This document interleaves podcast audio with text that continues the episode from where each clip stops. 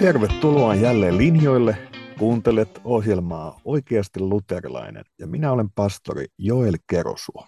Mikä mahtava päivä taas yrittää ihmetellä yhdessä, että mitä se luterilaisuus oikein mahtaisi olla ja mitä mielenkiintoisia teemoja kirkon historiasta löytyykään. Jos ollaan pyöriskelty välillä hivenen erilaisilla kehillä ja yritetty laajentaa meidän teologista horisonttia eri suuntiin, niin tänään ollaan aivan ydinteemoissa, tai ainakin vielä tässä vaiheessa jaksoa minulla on sellainen kuvitelma. Nimittäin katekismuksestasikin saatat muistaa Lutherin rustaamat erilaiset huoneentaulut, jotka ikään kuin kiteyttäisi, että mitä eri kutsumuksissa yritetään ja mitä tavoitellaan. No, mullahan on tämän ohjelman pitäjänä muodostunut vähän sellainen huoneentaulu, että puhu liian pienessä ajassa liian isoista aiheista. Mutta ainakaan yrityksen puutteista ei voine syyttää. Ja on toisaalta sitten suuria kirkon asioita, joista olisi tärkeää yrittää löytää niitä käden sijoja ja askeleen paikkoja, kuinka päästä kapuamaan eteenpäin ja ymmärtää asiaa. Ja tänään ollaan pelastusopin äärellä. Pohditaan vähän Paavalia ja luterilaisen kirkon opetusta ja erilaisia teologian virtauksia ja hahmoja, mitä tässä oikein on ollut. Ja kanssani täällä teologisessa maisemassa on tänään tallustamassa dosentti Timo Eskola. Tervetuloa. Kiitoksia. Mä huomaan, että mun sellainen vakiotunne on, että tulee semmoinen innostuksen valaistuminen, että tämä on se teema, josta nyt haluan tehdä, jonka ääreen pysähtyä, ja sitten kun sitä alkaa hivenenkin tuumaalle enemmän, niin tulee se vavisuttava pienuuden kokemus ja pieni ahdistus, että ei kauheata, että tästähän pitäisi tehdä suoraan luentosarja, tai oikeastaan me voitaisiin veivata tätä koko ensi vuosi täällä ohjelmassa. Mut katsotaan, millainen viipale tänään päästään eteenpäin. Nimittäin tässä sarjassa on ollut keskiössä yrittää ymmärtää luterilaista kirkkoa myös kirkon jatkuvuuden näkökulmasta. Ja miten se suhtautuu aiempaan ja toisaalta mitkä on ne väännöt, mitä siellä käytiin. Ja miten ne niveltyy siihen vuosisatojen opetukseen. Ja yksi tämmöinen tietysti, mistä on kiistelty ja on paljon erilaisia teologisia virtauksia, on ylipäänsä sovitusoppi. Ja sitten saattaa teologisessa kielessä tulla, jotkut käyttää tämmöistä käsitettä, vaikkapa läntinen sovitusoppi, joka toisessa teologisessa kehyksessä olisi jotakin ihan muuta. Ja just tämmöiset, että mistä ne on kyse ja onko ne perusteltua. Ja ehkä sitten, kun miettii tätä pelastusopin teologiaa, niin tämmöinen kuin erityisteemana, nyt tämä niin kuin rallienglanniksi New Perspective, joka tietysti on niin kuin monenlaista, mutta jossa esiintyy kuitenkin tämä ajatus jollakin, että Luther ja kumppanit olisi jotenkin vähän niin kuin väärin ymmärtänyt asioita. Ja tässä tämmöinen kuin tämä, en tiedä onko se rannaton, mutta tämmöinen kuin valtaisa teologian meri erilaisia asioita ja kirkon kysymyksiä. Ja jos tätä kokonaisuutta miettii, niin mitä ajattelit, että mistä lähdetään laittaa maamerkkejä tai merimerkkejä teologian ulapalla? Kyllä tämä sovitusoppi on tietenkin täysin luovuttamaton, koska siis se on kaiken lähtökohta, eli se on toisaalta Raamatun ison kertomuksen lähtökohta. Syntiin lankeemuksesta sitten tähän Jeesuksen opetukseen ja Paavalin kirjeisiin ja ilmestyskirjaan asti, mutta missä on tietysti teurastettu karitsa siellä taivaassa, niin se on ikään kuin sovitusoppi tavallaan on koko juttu.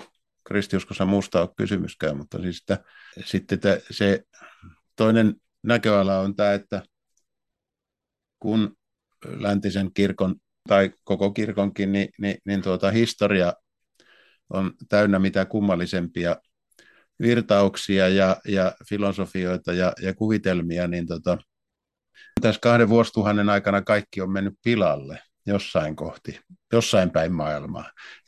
Eli tässä on ikään kuin tämmöinen kaksintaistelu, no nyt Raamatun tutkijat tietysti puhuu, mutta kaksintaistelu Raamatun ja sitten kirkon sekopäisen historian välillä, ja sitä täytyy yrittää aina purkaa.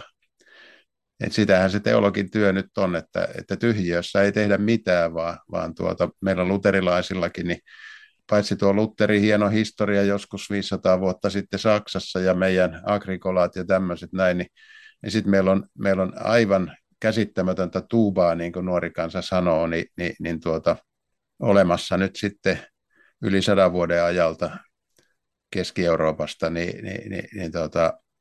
sekä raamatututkimuksen että teologian kehittelyn alalla, jossa sitten kaiken maailman jutut, maailmankuvat ja filosofiat ja kaikkein suurimpana sitten Immanuel Kant, vaikka sitä ei oikein ymmärretäkään, mutta siis mä oon sanonut, että hän on sellainen toinen Immanuel, joka sitten on kyllä rakentanut ihan toisenlaisen protestanttisen kirkon tänne Pohjois-Eurooppaan, niin tämmöinen sekasotku siinä sitten on, sitä täytyy koittaa purkaa, ja jos tänä päivänä haluaa olla kunnon protestantti, eli kunnon luterilainen sellainen, joka ymmärtää Raamattua ja ymmärtää, millä tavalla sitten uskonpuhdistajat sitä tulkitsi ja miksi, niin se on vaan tässä suossa kahlattava, näin se menee. Joo. Jos me mietitään tätä teologian sekasotkua, mitä kaikkea sieltä löytyy, ja tietysti niin kuin varhaisessa kirkossa, kun tullaan, siellä on omat tunnetut vääntönsä, vaikkapa sitten vanhurskautumisen äärellä on Augustinuksen ja Pelagiuksen kamppailut ja kaikki, mitä siihen liittyy. Sitten mä en tiedä, olisiko meille ehkä hyödyllisempää tänään nimenomaan pysähtyä, sitten juuri niin kuin viittasit näihin, voisiko ne myöhemmin, niin kuin Kantin jälkeiseen tai valistuksen jälkeiseen tähän maisemaan, miten sitten on katsottu sitä varhaisempaa teologiaa ja miten se muokkaa kirkollista elämää. Ja kun siellä ytimessä juuri tämä sovitus tulee hankalaksi. Miten ajattelisit, kun hyödyllistä alkaa tätä sekasotkua purkaa? Joo, kyllä toi on ehdottomasti se, että kun ajattelee tämän päivän kiistoja pelastuksen perustasta nimenomaan protestanttisessa perinteessä, niin se on tämän ongelmakentän sisällä ja sitä kannattaa yrittää ymmärtää. Se on sen takia tärkeää, että se tulee periaatteessa tästä päivästä katsoen jo aika vanhat jutut, niin siis yli 100 vuotta vanhat jutut, niin nehän tulee nyt sitten jatkuvasti vielä lehdissä esiin ja nuoren pappispolven evlut-koulutuksen parissa esiin niin kuin semmoiset merkilliset väitteet sovitusopista ja sen tarpeellisesta tai tarpeettomuudesta ja näistä, niin se on kyllä se kenttä, sitä kannattaa penkkoa. Et jos tätä isoa filosofista, teologista keikausta sieltä nyt niin valistuksesta eteenpäin, Kantista eteenpäin, niin mä olen joskus yrittänyt sitä tiivistää siten, että juuri tämä ikään kuin sitten vahvana hahmona juuri Kantin edustama ajattelun vaikutuksesta, niin se kirkollinen julistus ja ajattelu muotoutuu siten, että myös sovitusoppi jää aika taustalle, tai se koetaan eri syistä hyvin hankalana, ja sitä kautta myös sit Jumalan sana, sakramentit, ylipäänsä tämä ikään kuin, voisi sanoa, kirkon välineet, kun perinteisesti, missä Jumala toimii. Sen sitten ikään kuin korvaa keskiön tuleva tämmöinen kuin ihmisen eettinen toteuttaminen tai mikä nähdään sitten kirkon tehtävänä tässä ajassa. Mitä lausuisi tästä tiivistyksestä? Joo, ja siellä on sitten muutamia avainhenkilöitä, että Saksassa oli siellä 1800-luvun lopulla semmoinen veijari, jolla on tosi vaikea nimi, Albrecht Ritschl. Niin tämä Ritschl oli semmoinen teologi, joka sitten ikään kuin loi nämä asetelmat. Että hän oli jo täysin irtautunut tästä tavallisesta luterilaista perinteestä ja koitti sitten miettiä, että millä tavalla nyt saataisiin jotain uutta tietä eteenpäin, ja kun Raamattukin oli siinä vaiheessa Saksassa jo hajonnut, siellä oli ollut jo 1800-luvun alkupuolelta lähtien nämä liberaalit Jeesustutkijat, siis jotka käyttivät itsestään oikeasti nimitystä liberaali, vapaamieliset teologit ja tutkijat, ja Vanha testamentti oli hävinnyt aikoja sitten ja Jeesus oli kateissa ja Paavalista ei oikeastaan sitten välitetty, tämä on se vanha tragedia, että nykyään meemeissäkin netissä törmää jatkuvasti kansainvälisissä meemeissä siihen, että Paavali on jollain tavalla unohdettu tästä kristillistä perinteestä,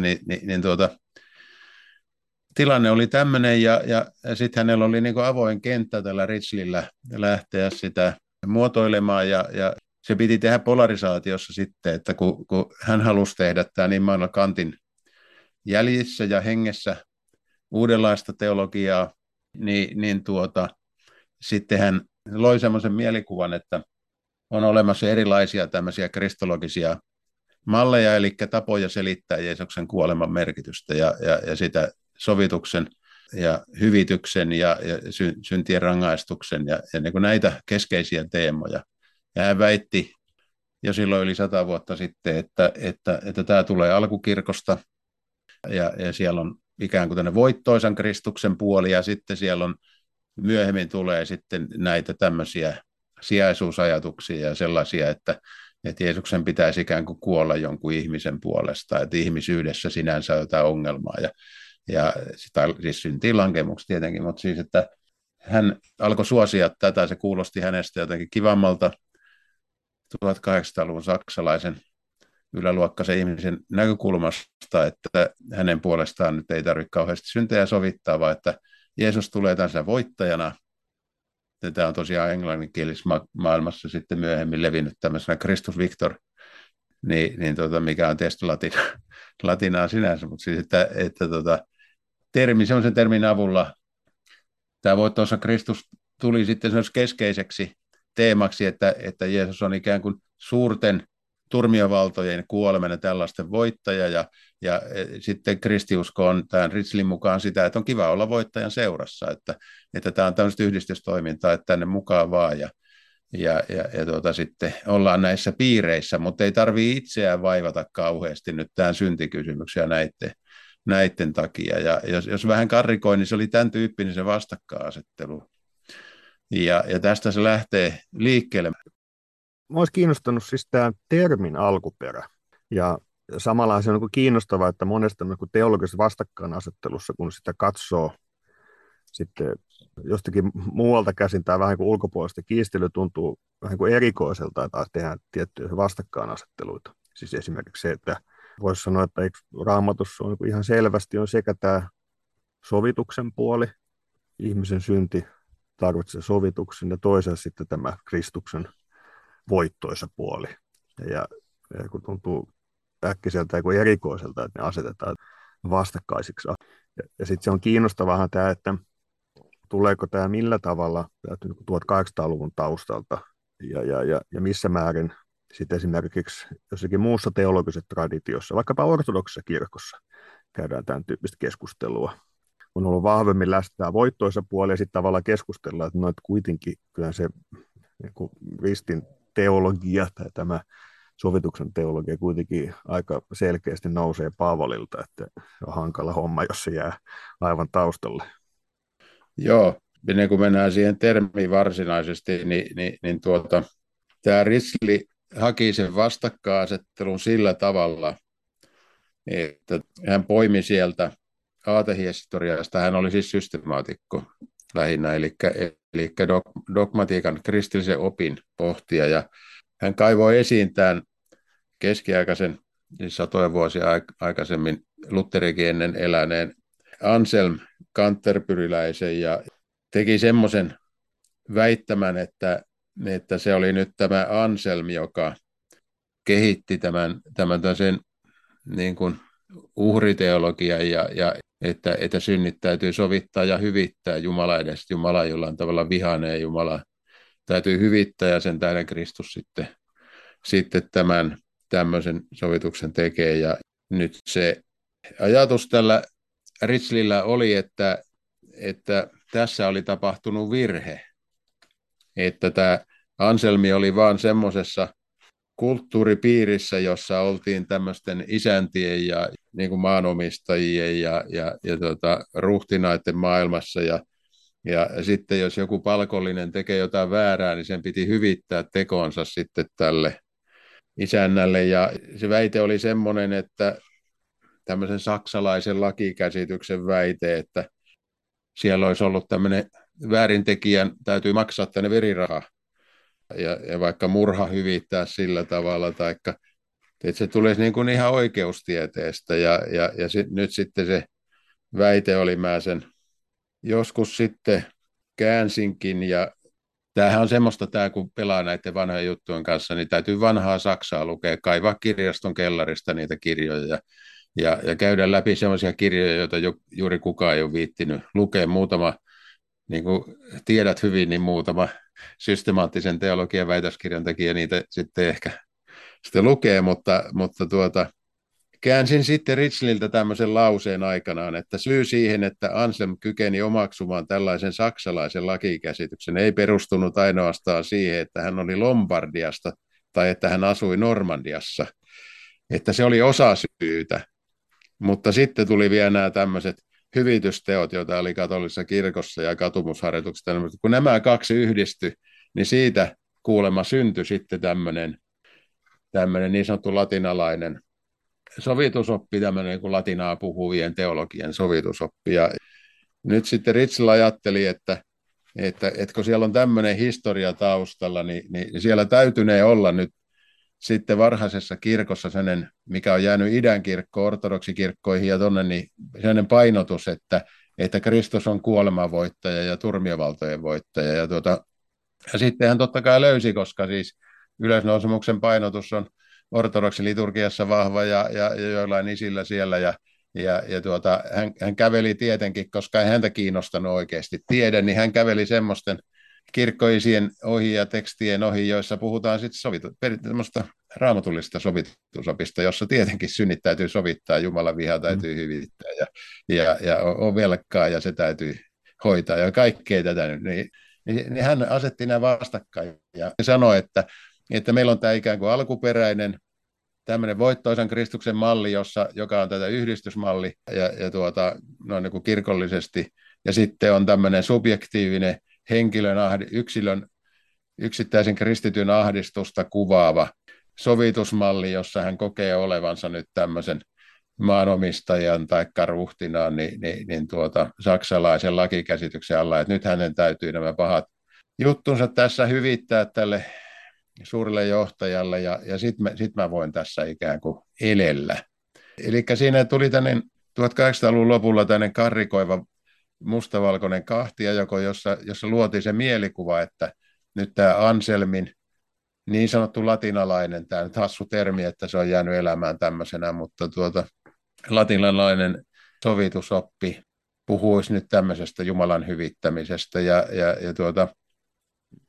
sitten kun tämmöinen kerran tonne tulee kentälle, niin jostain aina löytyy niitä kavereita, jotka sen mielellään nappaa, joille se on ikään kuin suurta evankeliumia, että kiva, ettei tarviikaan nyt omien syntien kanssa tässä pläträtä ja ettei tarvitse nyt käydä joka viikko kirkossa, ettei tarvitse ajatella esimerkiksi ehtoollisesta perinteisellä tavalla, vaan että ajatellaan, että silloin tällä kerran vuodessa, kun siellä käy, niin kiva käydä tavan vuoksi ehtoollisellakin, koska siis sillähän ei ole mitään merkitystä nyt tämmöisen hyvitysteologian kanssa, latinalaisen sovitusopin kanssa. Täällä on valtava isoja sitten seurausvaikutuksia, mutta se lähtee siitä, että yksi kaveri on siellä tehnyt Saksassa Immanuel Kantin filosofiasta innostuneena nyt tämmöisen vastakkainasettelun, ja sitten se alkaa elää omaa elämäänsä. Tämä on ikään kuin se historiallinen lähtökohta. Kiitos tästä kuvauksesta. Minulla nousee muutama kysymys tästä mieleen. Nyt kun viittaisi tuohon, että siellä kentällä on monenlaisia teologeja, jotka innostuu siitä ajatuksesta, niin yksi kysymys on juuri se, että onko tämä nykyään teologian kentällä, tietysti siellä on niin jos jonkinlaista, mutta ehkä isompana vertauksena, niin onko tämä edelleenkin suosittu ajatus, vai voiko sanoa, että nykytutkimus toteaa tästä ajattelumallista jotakin. Sitten samalla, kun puhutaan tästä latinalaisesta sovitusopista käsitteenä, jotenkin mulla rupeaa vilkkuu Gustav Auleen mielessä, ja mietin, että miten se tähän liittykää, ja sitten ehkä tietysti se kysymys, että miten me sitten vastataan tähän Ritschlin väitteeseen. Joo, se on totta, että Auleen ja Ruotsi on tullut tässä nyt sitten keskeiseen asemaan. Ja aika jännä henkilö, jonka sinä hyvin olet penkonut läpi kotaisi, eli Simo Kiviranta aikanaan tutki paljon näitä luterilaisen teologian mutkia ja historiaa, ja hän aikanaan opetti mulle teologisessa instituutissa tämän, että tämä saksalainen teologia, joka oli siis Immanuel Kantin ja uuskanttilaisuuden turmelema, niin se löysi ehkä parhaan kotinsa sitten Lundin yliopistosta Ruotsista 1920-luvulla. Tämä on uskomatonta, mutta siis 100 vuotta sitten. Ja siellä oli koko joukko semmoisia nimekkäiksi tulleita teologeja sitten myöhemmin. Ja totta kai nyt täytyy muistaa, että tämä linkki tulee siitä, että nämä kaikki on luterilaisia. Että Ritschl oli periaatteessa luterilainen ja nämä uuskanttilaiset kaikki oli luterilaisia. Tanska ja Ruotsi ja Suomi on ollut luterilaisia, Norjakin hiukan, se on vähän oma lukunsa tässä, mutta siis, että tämä luterilaisuus nyt yhdistää tässä. Ja Pohjolasta kaikki oli opiskellut Saksassa, ja Ruotsista tietysti, kun siitä pääsi sitten Mersulla käymään siellä Saksassa jo silloin 1800-luvulla, niin oli hirveän läheiset nämä suhteet, mutta siis, että nämä lienee niitä syitä, että Lundin yliopistossa siellä Etelä-Ruotsissa, niin siitä tuli nyt tämän uuskanttilaisen teologian keskus. Ja siellä monet kaverit, niin kuin Anders Nygren ja ketä siellä sitten olikaan, turha luetella kaikkia nimiä, mutta toi on ehkä tunnetuin sitten tämä Auleeni ohella, niin tekivät väitöskirjansakin Immanuel Kantista tai uuskanttilaisesta teologiasta. Eli siis, että se on täysin todennettavissa nyt näillä yhteyksillä. Ja nyt tämä Gustav Aulen siellä sitten, joka syntyi siis 1879, eli hän on ihan 1900-luvun alun keskeisiä kirjoittajia ja teologeja siellä 230-luvulta lähtien, niin hän oli todella innostunut nyt tästä Ritschlistä ja hänen kehittämästään teoriasta. Auleenin kaikkein kuuluisin tutkimus siellä Ruotsissa oli Den kristna försoningstanken, eli kristillinen käsitys sovituksesta, ja försoning oikeastaan laajempikin, kun se tavallaan pitää tämän sisällään nyt tämmöisen syntien sovittamisen ja hyvittämisen ja kaikki ne, se on aika laaja, mutta siis, että se nyt on, tämä on vähän kielikysymys, ei mennä siihen, mutta ja se käännettiin englanniksikin The Christian Idea of Atonement, eli se on sitten tavallaan se yleistermi tälle atonement, tälle sovitukselle. Mutta siis, että tämä perusajatus tästä Christus Victor, tästä voittoisasta Kristuksesta ja Ristlin sovitusopista, niin se tulee tässä Aulenin kirjassa.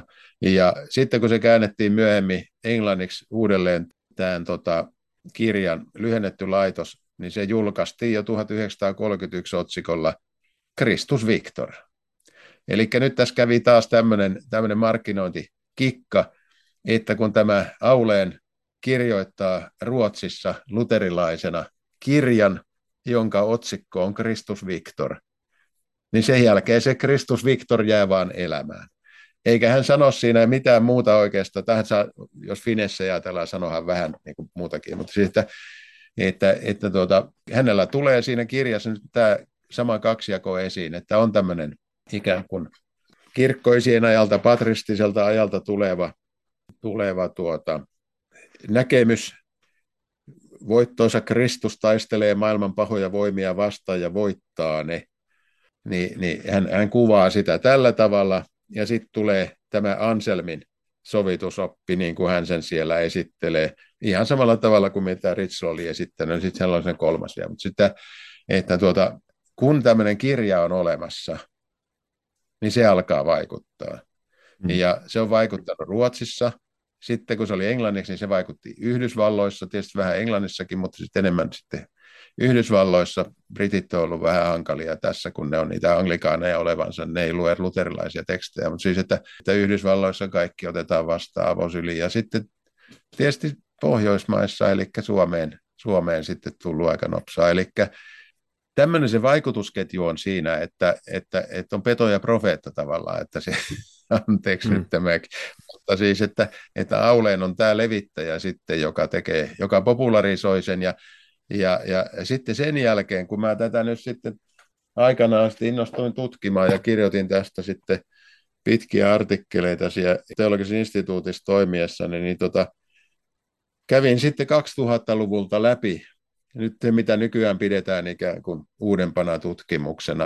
Koomista tietysti, kun nyt on 23 jo, että 23 vuottahan on sitten aika paljon, että suoraan sanoen, jos 2000 numerosta lähdetään takaisinpäin 23 vuotta, niin silloinhan ollaan 70-luvulla, eikö niin?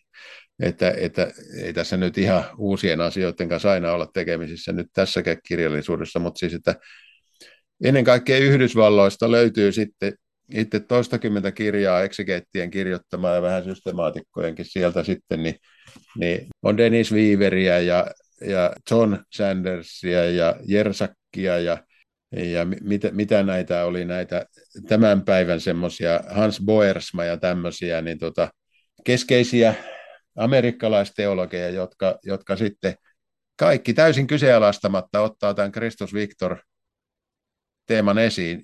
Ne ei niinku haasta sitä millään tavalla. Ne ei kysy, että mistä Auleen sai tämän ja että onko tämä nyt merkittävä, vaan ne lähtee siitä, että ahaa, tämä on nyt tämmöinen. Tämä on osoitettu ja todistettu ja että tämä lähtee niin kuin koronavirus sinne sitten ja totta kai muuntuukin samalla tavalla, että jotain B3 ja 4 varmaan siellä Amerikassa jo, ettei nyt samanlaisia ole kuin Ritslillä, mutta siis, että tämä on tämmöinen jännä teologian historia, että vähän kun sieltä kaivaa tämän arkeologistakin työtä, että sieltä löytyy sitten yksi patsas, joka on aikanaan muuttanut kaiken ja sitten kriittiset tutkijat vähän rikkoo näitä patsaita. Se oli vähän huono vertaus, arkeologisia löytöjä ei saa rikkoa, mutta siis, että kuitenkin joo. Näin se meni. Eli siis onko niin, että tämä Christus Victor-ajatus usein jo tai pääosin pitää sisällään sen ajatuksen, josta tämä näin niin kuin markkinoidaan, että siinä tämä sovituksen tarpeellisuus ei ole oikeastaan enää läsnä. Ja sitten se kysymys myös, että toisaalta, miten tähän sitten vastataan? Että tässä on tullut esille, että tietysti kun monessa ohjelmassakin, että isiltä voidaan löytää monenlaista ja erilaisilla painotuksilla. Mutta sitten, että otetaanko näissä lähteissä kantaa tai opetetaan, niin siis toisaalta, että miten me kommentoidaan tähän Anselmi-ajatukseen, ja sitten kuitenkin, eihän kun luterilaista tästä opettaa, niin eihän me nyt Anselmista lähetä, vaan Paavalista on lähdetty liikkeelle, ja yritetäänkö näitä tekstejä sitten jotenkin selittää pois tai jollakin muulla tavalla, koska sinnehän kai nyt viime kädessä palataan, että mitä Raamattu tästä opettaa ja miten sitä tulisi ymmärtää, ja aika hankalalta se vaikuttaa, jos tämä mun nähdäkseni kuitenkin aika selvä Raamatun opetus pitäisi siitä jotenkin ikään kuin häivyttää taka-alalle. Joo, tässä on mun täytyy vähän jo valita, että mitä mä otan tähän nyt sitten esimerkiksi, koska näitä esimerkkejä on niin kauheasti, että mikä nyt valaisee tätä hyvin. Ensinnäkin tämä, että on kyllä joka paikassa sen jälkeen, ja mulla on tuossa omassa arkistossani, mitä mä oon opetustyössä aikanaan käyttänyt, niin Suomestakin kotimaanlehdestä semmoisia haastatteluja tai esityksiä, jossa kaverit niin kuin suomalaiset papit naamaleveissä hymyssä selittää, että juu, ei tämä sovitusoppi ole muuta kuin se on niiden saksalaisten 1200-1300-luvun maanomistajien kehittämää tämmöistä vallankäyttöjärjestelmää, että ei niillä ole ikään kuin mitään merkitystä, ja tämä anselmilainen sovitusoppi on sen tähden tämmöinen virhe, ja Lutherkin on sen ikään kuin väärin ottanut siihen, ja siitä syntyy sitten semmoinen tulkintapiiri tästä kaikesta, että tuolla englanninkielisessä kirjallisuudessa sitä on kyllä Briteissäkin ja sitten Yhdysvalloissa, niin siellä alkoi levitä tämmöinen väite, että Luther got it all wrong, Luther ymmärsi kaiken väärin, että ei tässä sovituksessa ja vanhurskauttamisessa ole suinkaan kysymys siitä, mistä Luther sanoi, näitä on helppo pyörittää sitten, kun siitä tulee tämmöinen slogan-tyyppinen. Mutta sitten, kun näihin ruvetaan vastaamaan, niin niin se on kyllä aika hauskaa. Ensimmäinen vastaus on se, jonka esimerkiksi tämä vähän niin kuin kaikkein kuuluisin patristiikan tuntija Jaroslav Pelikan, joka on suurimmat kirjat kirjoittanut siitä, hän sanoo, että toisenlaiset tavat puhua sovituksesta olivat niin laajalle levinneitä jopa kreikkalaisten isien parissa, että emme voi puhua vain yhden näkemyksen, eli tämän sen voittoisan Kristuksen näkemyksen ensisijaisesta asemasta suhteesta toisiin käsityksiin. Ja tämä on ihan tavallisesta patristiikan oppikirjasta, eli siis hän vaan tunnistaa, niin kuin hän tietää tämän kiistan ja keskustelun ja sanoo, että virhe ei ole mitään itäistä voittoisan Kristuksen kristologiaa yksinään.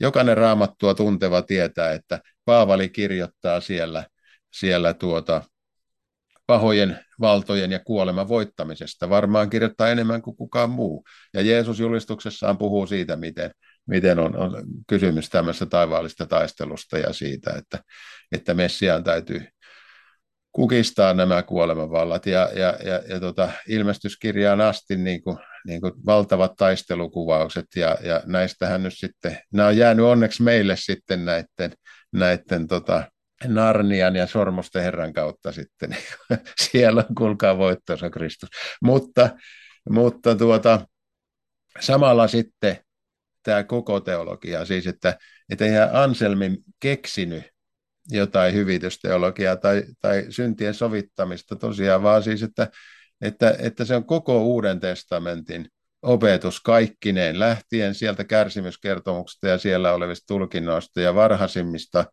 näistä uskontunnustuksista, joita Paavali käytti siellä, että Kristus on kuollut meidän syntiemme vuoksi, hypertoon hamartion heemoon, että vieläkin muistan tämän kreikankielisen lauseen sieltä, että siinä on tämä hyper tänne uhrin antamisen ja sovituksen tuottamisen, että synnit siirretään uhrin päälle ja tällainen uhri Kristus oli.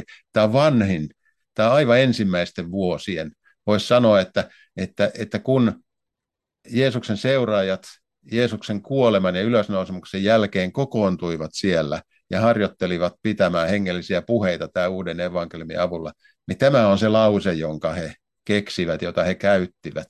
Eli se on varhaisinta kristillistä teologiaa. Ja totta kai Paavali myöhemmin sitten, niin siinä on niin joka puolella täynnä tämä, että hänet annetaan alttiiksi meidän rikostemme tähden. Niin kuin, että tavallinen sovitusoppi, jonka sitten Anselm ymmärsi, loistavia kirjoja Anselmilla, niitä on suomennettukin, ja sitten Luther jalosti ne vielä ja otti hyvään käyttöön. Ja sitten tunnustuksellisella luterilaisuudella on nämä aarteet ollut aina käytössä. Ihan sama kuin eksegeeteillä sitten raamatun tutkijoilla, jotka oikeasti lukee raamattua, eikä pura sitä jonkunlaisiksi tämmöisiksi redaktiokerrostumiksi, niin eksegeeteillä on ollut tämä tieto aina. Et sen takia mä sanoin alussa, että tässä on merkillinen sekasotku, joka tulee sieltä dogmihistoriasta, sieltä, että väliin tunkee näitä filosofeja, jotka alkaa sotkea oman mielihalunsa mukaan niin kristillistä teologiaa. Sen takia tämä on niin kummallinen tämmöinen sekasotku, ihan niin kuin tämä Lundin juttu. Palaan vielä tuohon Anselmiin tosiaan, että jos todetaan, että tämä käsite läntinen sovitusoppi on itsessään jo hyvin ongelmallinen, mutta viitataan Anselmiin. Onko tässä Anselmin opetuksessa jotakin tämmöistä, mennäänkö se ongelmallista tai erikoista, josta sitten viittasit, että Luther jalosti. Haluatko tätä vielä avata?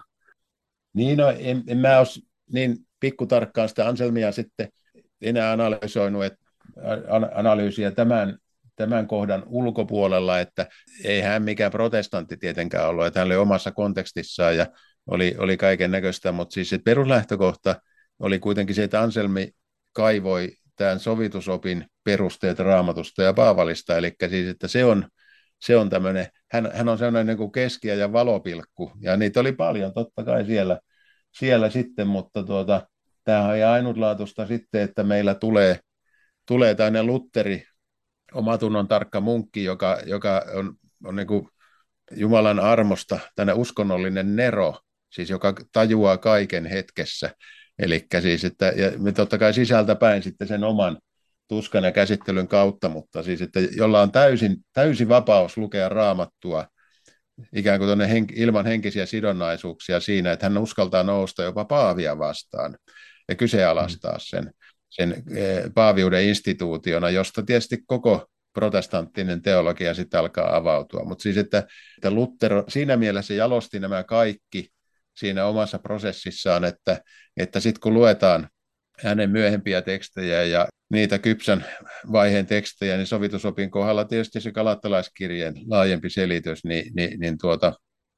on jo sitä luokkaa, että siellä tulee tämä universaali sovitusajatus ja että Kristus kantoi kaikkien ihmisten kaikki synnit, mitä kuka ikinä on missä maailmassa tehnyt ja tulee ikinä tekemään. Eli siis, että siinä mielessä Lutheria voi pitää, niin kuin, tai mä olen aina pitänyt, että kun hän pystyy näitä kategoriaerotteluja tekemään sitten, sola fidet ja regimenttiopit ja muut, niin se on käsittämätöntä, että yksi ihminen kykenee siihen, mutta siis, että tässä mielessä voi sanoa, että hän myös ikään kuin jalosti tämän sovitusopetuksen sillä tavalla, että se oli ollut ikään kuin, nyt kun on kevät ja tuossa puutarhaakin katsottu, niin täytyy aina sieltä oksia ja lehtiä alta kaivaa se vihreä versoni, niin se oli, Luther teki vähän niin kuin tämmöistä työtä. Olihan hän tietysti augustinolaismunkki ja hän oli lukenut Augustinuksen teokset ja siellä oli paljon muitakin. Hän oli hyvä sieluhoitaja, joka oli ymmärtänyt evankeliumin ytimet ja siellä oli aikaisempia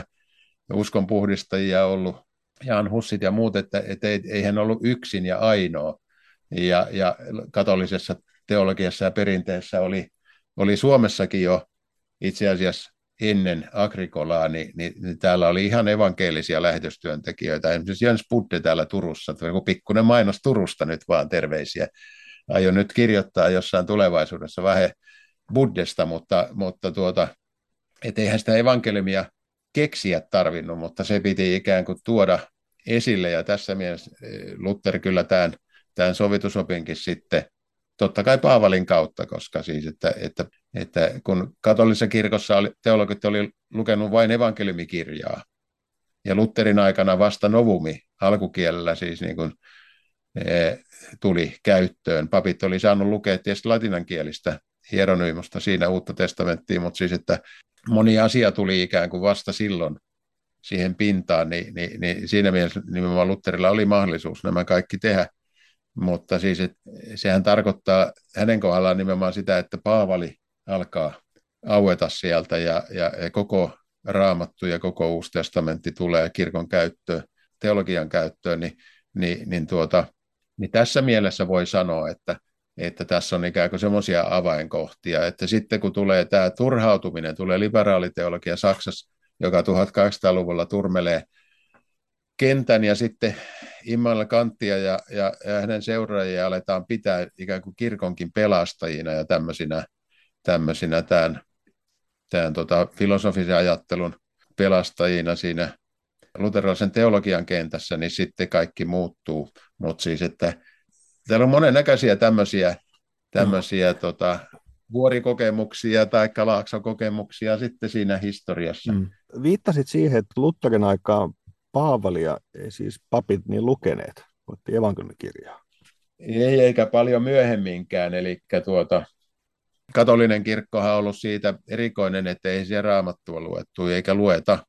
Nykyään luetaan sitten vähän enemmän, mutta siis, että evankeliumikirjaahan siellä luetaan, ja evankeliumitekstit oli siinä sitten messukirjassa, ja sitten se pyöri niin kuin näiden sinänsä mystisten ja väärin tulkittujen evankeliumikertomusten ympärillä sitten. Ja sitten kaikki tapahtui latinaksi, ettei siinä ollut edes niin kuin tätä sanallista ajatusten vaihtoa, niin hokkus pokkus tulee sieltä, eikö niin, että hokkes kokkus meum, että siitä tulee sitten kansalle asti, kun se menee, niin taikurikieltä ja tämän tyyppistä, että se teologinen viestintä oli usein ja monin paikoin tosi heikko. Mutta mä olen tavannut sellaisen katolisen papin, joka on kääntynyt luterilaisuuteen. Hän tuli Väli-Amerikasta ja oli käynyt pappisseminaarin siellä. Ja hän sanoi mulle itse, että kun he opiskeli papiksi Väli-Amerikassa, katoliksi papiksi, niin Raamattu oli lukitussa kaapissa. Se oli erikoisteksti. Ei sitä opiskelijat lukenut. Niin kuin mun ikäinen kaveri. Niin siis, että tämä kuvastaa sitä, että näissä kirkollisissa traditioissa on hirveästi eroa. Mm. Nykyään on tietysti eri asia ja katolisia eksegeettejä loistavia ja kirjoittaa kommentaareja ja on monennäköistä siinä kentässä, mutta siis tämä kirkkohistorian asetelma on ollut niin kummallinen, että oikeasti vasta uskonpuhdistajat toisen niin kuin laajempaan käyttöön myös teologeille ja papeille niin tämän Raamatun. Ja totta kai silloin alkoi sitten alkukielten opiskelu ja kun siinä oltiin tuon latinankielisen Raamatun kanssa oltu siihen asti tekemisissä, niin sitten kun käytiin kreikaksi läpi Paavalin kirjeet, niin sieltä alkoikin löytyy vähän toisenlainen maailma. Jokainen, joka on opiskellut kreikkaa, niin tietää tämän ja osa kuulijoista on tehnyt saman, eli asetelma muuttuu sitten, kun rupeakin perehtymään, pääsee sisälle siihen alkukieleen ja ymmärtää niiden käsitteiden väliset yhteydet ja sitten myös alkaa tajuta tätä Uuden testamentin ja Vanhan testamentin välistä yhteyttä, että minkä takia Paavali käyttää tiettyjä ilmauksia tai tiettyjä Vanhan testamentin lainauksia, niin se on aika teologille aika paljon uusi maailma, että tässä on monta tämmöistä piirrettä. Joo. Auleanin nimi oli esillä ja hänen merkityksensä Ruotsin ja Suomen maalla ja tähän teologiseen maisemaan. Onko tästä Auleanista ja hänen vaikutuksestaan vielä jotakin, mitä haluaisit nostaa esiin? No sehän on se, että Auleanista tuli sitten piispakin ja hän oli hyvin kirkollinen ja tämmöinen ehkä sitten jossain määrin herkkä teologi siinä, että hänhän tajusi sitten vuosien varrella siinä, että hän on tehnyt virheen.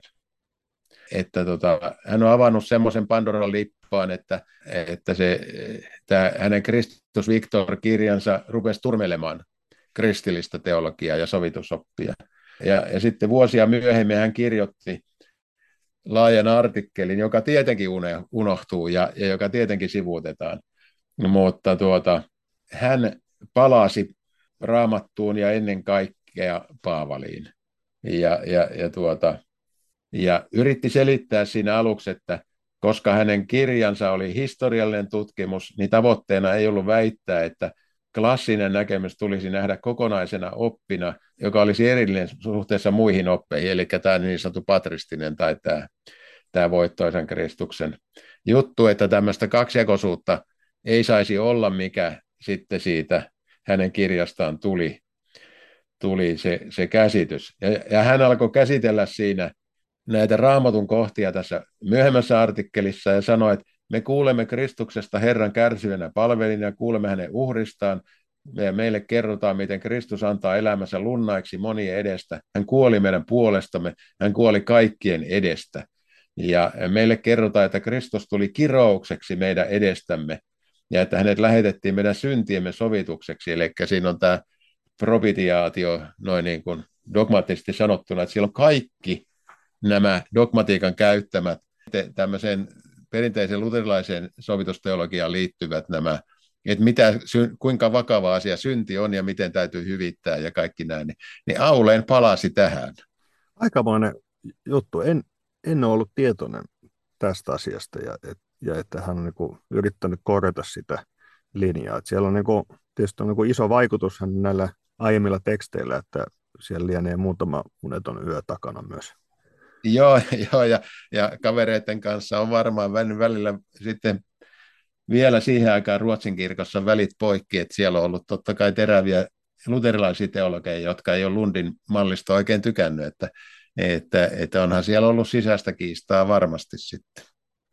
Joo, semmoinen teema kiinnostaa, mihin alussa jo viittasin, nimittäin täältä teologian metsistä tullut semmoinen käsite tai koulukunta tai virtaus, miten sitä nyt sitten pitäisi kutsua, kun New Perspective liittyy erityisesti Raamatun eksegetiikan tutkimukseen. Ja se voi olla taas yhdenlainen Pandoran lipas, että sieltä löytyy niin monenlaista, että ei, mikä siitä on mielekästä tutkailla, mutta ehkä nyt erityisesti tällä erää se havainto, että mun tämmöisestä teologisesta maisemasta. Siellä on ollut myös kiinnostavia juttuja, jotka tuntuu mielekkäältä, mutta yksi semmoinen, mikä sitten tullut vastaan sieltä toisinaan, on tämä ajatus, että siellä ei voida ihan nähdä tämän tämmöisen, niin kuin tiivistää tämmöinen niin liberaaliteologian perillisenä. Että se tuntuu, että se juonne on eri kuin Ritschl ja kumppanit, mutta sitten siellä on tämmöinen ajatus tästä myös tämä sama, että Luther got it wrong. Ja liittyy juuri tähän vanhurskattomishoppiin tai sovitukseen. Miten saataisiin siitä vähän kiinni ja mitä siitä pitäisi ajatella? No joo, se on kyllä pitkän luennon aihe, mutta siihen pääsee sen verran kiinni, että tämä vastakkainasettelu, jonka sitten ennen kaikkea brittiläinen James Dunn kuvasi hirveän, kun tolleen karrikoiden, niin se on yksinkertainen. Eli se on se, että tämä Paavalin suhtautuminen juutalaisuuteen, niin sitä ohjasi tämä ajatus siitä, että miten Luther vastusti näitä katolisen kirkon anekauppiaita. Eli siis, että tässä on semmoinen ajatus siitä, että nyt käsitys juutalaisuudesta muuttuu. Ja siellä on taustalla tietysti E.P. Sanders, joka oli kirjoittanut Jesus and Judaism ja Paavalista sitten Paul and Rabbinic Judaism, eli semmoinen ajatus, että juutalaisuus ei ollut sellainen lakihenkinen uskonto Jeesuksen aikaa, millaiseksi luterilaiset on sen kuvannut. Eli tämä on niin kuin juutalaisuuden tutkimuksen muutos, että onko juutalaiset anekauppia, että siinä on niin tämän tyyppinen se vastakkainasettelu. Ja totta kai se on väärä vastakkainasettelu niin kuin sekä niin kuin juutalaisuuden tutkimuksen näkökulmasta että sitten Lutherin ajatuksia ajatellen, mutta näin ne vaan tekivät. Ja tämä tulee sitten taas Yhdysvalloista, Kanadasta ja sitten Britanniasta, ja siitä tuli tämmöinen valtava ajatus, että nyt täytyy siis tämän luterilainen vanhurskauttamisoppi tulkita uudella tavalla. Ja nyt tämä E.P. Sanders, joka tämän homman aikanaan loi, niin hän sitten selitti, että siihen liittyy tämmöinen liittonomismiteoria siitä, että juutalaiset oli niin kuin kristittyjä tässä arkielämässä, että kun he oli Jumalan liitossa, mikä on tietysti hyvin kalvinistinen ajatus sitten Briteille esittää, mutta siis, että he olivat Jumalan liitossa, niin tämä lain pitäminen oli heille vain sellainen, se ei ollut legalismia tai mitään tämmöistä anekauppaa, vaan siis, että se oli niin kuin kristitylle kuuliaisuuselämää armoliitossa. Ja siinä luettiin ikään kuin tämmöinen kristillinen armokäsitys taaksepäin sinne juutalaisuuteen, ja tämä liitto on se, mikä kantaa nyt sitä. Ja sitten piti selittää Paavali, kun Paavali on kuitenkin aika jyrkkä jotenkin tämä oman aikansa juutalaista kohtaan, ja vähän sitten tulee tämä ristiriita, että hetkinen, että eikö se Paavali nyt nimenomaan ollut nuorempana niin kuin tämä kaikkein kovin ja omastakin mielestään niin kuin luokkansa paras juutalaisen teologian tuntija, siis että hänkö sen virheen nyt sitten teki. Mutta tämä avainlause, mitä mä oon 100 kertaa luennoilla sitten lukenut, on se, että tämän E.P. Sandersin mukaan niin ainoa, mikä Paavalin mielestä oli juutalaisuudessa väärää, oli se, että se ei ollut kristinuskoa. Eli kaikki muu oli ikään kuin liittonomismin mukaan ok, ja Paavali oli Sandersin mukaan itsekin liittonomisti, niin eikä lailla ollut tavallaan niin kuin mitään sellaista ongelmaa siinä, niin olisi vaan pitänyt Jeesus hyväksyä vielä siihen. Ja nyt se jännite tulee siitä, että kun juutalaiset ei hyväksynyt suuressa määrin Jeesusta silloin, niin mitä tästä nyt pitäisi ajatella. Mutta siis, että Luther oli vienyt tämän ihan kokonaan väärille urille, kun tästä lakiteologiasta oli tehty ongelma ja lain noudattamisesta. Ja tämä lain teot-termi tuli sitten tämän tutkimuksen keskukseen, ja Paavalin tutkimus oli 30 vuotta pelkästään näiden laintekojen pohdintaa. Niin, että Suomessa tämä professori Räisänen, joka ison uran teki kansainvälisesti, niin kirjoitti tästä sen oman tutkimuksensa Paul and the Law, Paavali ja laki. Että se laki oli aivan siinä ytimessä, ja sitten hänen oppilaansa Kari Kuula teki väitöskirjan Lakiliitto ja Jumalan suunnitelma, niin hän sanoo siellä, että olen sitä mieltä, että Luther ja myöhempi luterilainen perinne ovat perusteellisesti tulkineet väärin sellaiset perustavat Paavalin aiheet, kuten laki, teot ja armo. Eli siis, että tämä Sandersiläinen ajatusmalli lähti sitten elämään vähän niin kuin omaa elämäänsä, ja siitä tuli tämmöinen vastakkainasettelu, että nyt luterilaiset on todella ymmärtänyt kaiken väärin, ja nyt tämä pitäisi palauttaa sinne toisenlaiseen suuntaan. Mutta se tosiaan pelaa tällä kalvinistisella liittoajattelulla, että se on siinä mielessä hiukan erilainen nyt sitten vaikka siinäkin on sitten pitkässä juoksussa linkki tuohon Auleeniin, koska Sanders oli sitten sitä Auleenia paljon lukenut, ja se on aika monimutkainen, ei mennä nyt enää siihen. Mutta siis sieltä löytyy tämmöinen linkki kuitenkin. Joo, hän siteeraa siinä pääteoksessaan Auleenia ihan suoraan. Mutta jos vielä sit kysyy tästä, että tämä on tietysti valtava iso aihe, mutta että miten tähän napakasti sitten vastataan? Mitä me sanotaan tähän Sandersin ja kumppaneiden ikään kuin syytökseen tai väitteeseen? Niin, no, pitäisikö minun nyt referoida 3 lauseessa koko teologinen tuotantoni, mutta jos lyhyesti sanoo tähän, niin sehän on vaan siinä, kun tässä on kokonaistulkinnoista kyse nyt, niin ensimmäinen vastaus on, että Sandersin käsitys juutalaisuudesta on väärä, että se on puutteellinen, ja hän teki sen aika paljon rappiinisen juutalaisuuden, niin kuin rappiinisten myöhäisten tekstien varassa, koska rappiininen juutalaisuus on sellainen kirkkomalli tavallaan siis, että mennään synagogaan ja kaikki on ok, ollaan tässä Jumalan liitossa, mutta jotain on pikkasen pielessä, kun meillä ei ole Jerusalemia eikä temppeliä eikä oikein mitään, eikä Messiaskaan tullut. Mutta siis, että siellä on ikään kuin, se ei tunnista tätä toisen temppeliä, eli Jeesuksen ajan juutalaisuutta, joka oli kyllä hyvin rigoristista ja sellaista, että kun lakia noudatetaan viimeiseen pisteeseen asti oikein, niin silloin Messias tulee. Siis että se asetelma on väärin. Se ei ollut samalla tavalla niin kuin liiton ohjaamaa kuin mitä oli sitten tuolla myöhemmin rappiinisjuutalaisuudessa. Mutta siis, että tämä on se ensimmäinen juttu. Ja toinen on sitten tämä kalvinistinen liittoajattelu, että ei sitä joka paikkaa voi. Ei se kaikkea. Niin kuin, ei liittoajattelu voi mennä vanhurskauttamisopin ohi.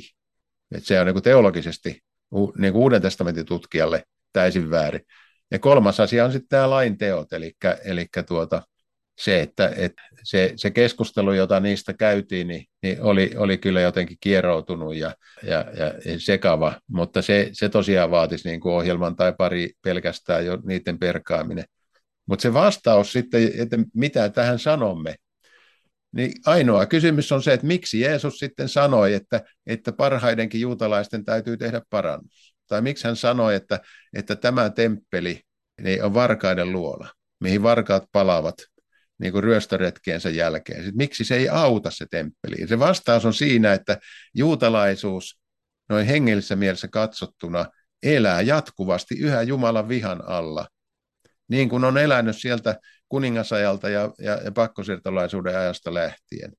Ja tätä langennutta ihmiskuntaa ja langennutta juutalaisuutta armahdetaan vasta, kun Messias tulee. Jumalan poika tulee tuottamaan sovituksen. Eli se täytyy se rangaistus kärsiä. Tässä tulee niin kuin linkki tänne Auleenin suuntaan, mutta siis, ja vastaus niin kuin sinne. Mutta siis, että tämä on hirvittävä teologia. Koska se tarkoittaa, että hyvänen aika, eikö täällä kukaan pelastu? Ja vastaus on, että ei pelastu, jos ei Kristus saa vapauttaa. Siis niin kuin että nämä ei kestä nämä britit ja anglikaanit ja muut sitä, että se olisi näin voimakas tämä teologinen lähtökohta. Ja sitten siellä on kaiken näköistä, siellä on sitten tulee vastaan amerikkalainen tämä dispensationalismi, jotka selittää, että juutalaisilla on aina ollut erilainen pelastustie, ettei ne Kristusta tarvitse, että ne hyväksyy Kristuksen sitten joskus myöhemmin, mutta kaikki on ok. Eli siis, että tämäkin on hirveä sotku, että mitä kaikkea sieltä löytyy. Mutta se varsinainen juttu on Johannes Kastaja ja Jeesuksen julistuksessa, että kirves on puitten juurella. Siitä se nyt lähtee, että onko se totta. Että onko se totta, mitä Jeesus julistaa vai ei. Näin niin kuin sinne perustaviin asioihin tässä sitten päädytään, että hurjaa on. Pelottavaa on joutua elävän Jumalan käsiin, joku sanoi siellä, että tämmöistähän se on. Joo. Lämmin kiitos tästä kiteytyksestä. Laitan kuitenkin tuohon listalle ylös New Perspective ja katsotaan, suoko elämän mahdollisuuden yhdessä pysähtyä hivenen laajemmin. Ja lämmin kiitos, Timo, että pääsit ohjelmaan vieraaksi. On ollut hieno pysähtyä sovituksen teologian äärelle. Onko jotain, mitä haluat päivän teemoista vielä lopuksi kiteyttää tai vielä nostaa esiin? Kyllähän se, että kun tätä sitten sovitusoppia tutkii ja tätä historiaa ja sitä perkaa, niin se, miten sieltä sitten niin kuin paljastuu lopulta luterilaiselle tai kenelle tahansa teologille, jos jaksaa niin sitten Raamatun äärellä olla, niin kyllähän se syvä ydin sieltä tulee. Siis tällainen lohdullinen, että näinhän se on, että Kristus on oikeasti tullut ja hän on oikeasti kantanut meidän syntimme. Joskushan jotkut vanhat saarnaajat sanoo, että paholainen yrittää sotkea niin kuin kaikkein ne tärkeimmät asiat. Ja siltähän se näyttää, että sen takia tämmöinen uskon puhdistus, reformaatio, niin sitä tarvitaan jatkuvasti, koska se debris, tämmöinen moska ja nämä syksyn lehdet yrittää aina niin kuin peittää sen tärkeän sieltä. Ja sitä vaan täytyy perata, että siinä sitten niille ystäville, jotka on saarnavirassa esimerkiksi tätä kuuntelevilla, niin sitkeyttä siihen hommaan. Mä luulen, että näihin sanoihin on hyvä tänään päättää. Jatketaan kirkon kiinnostavien ja tärkeiden kysymysten perkaamista jälleen seuraavassa jaksossa. Siihen saakka, moi moi!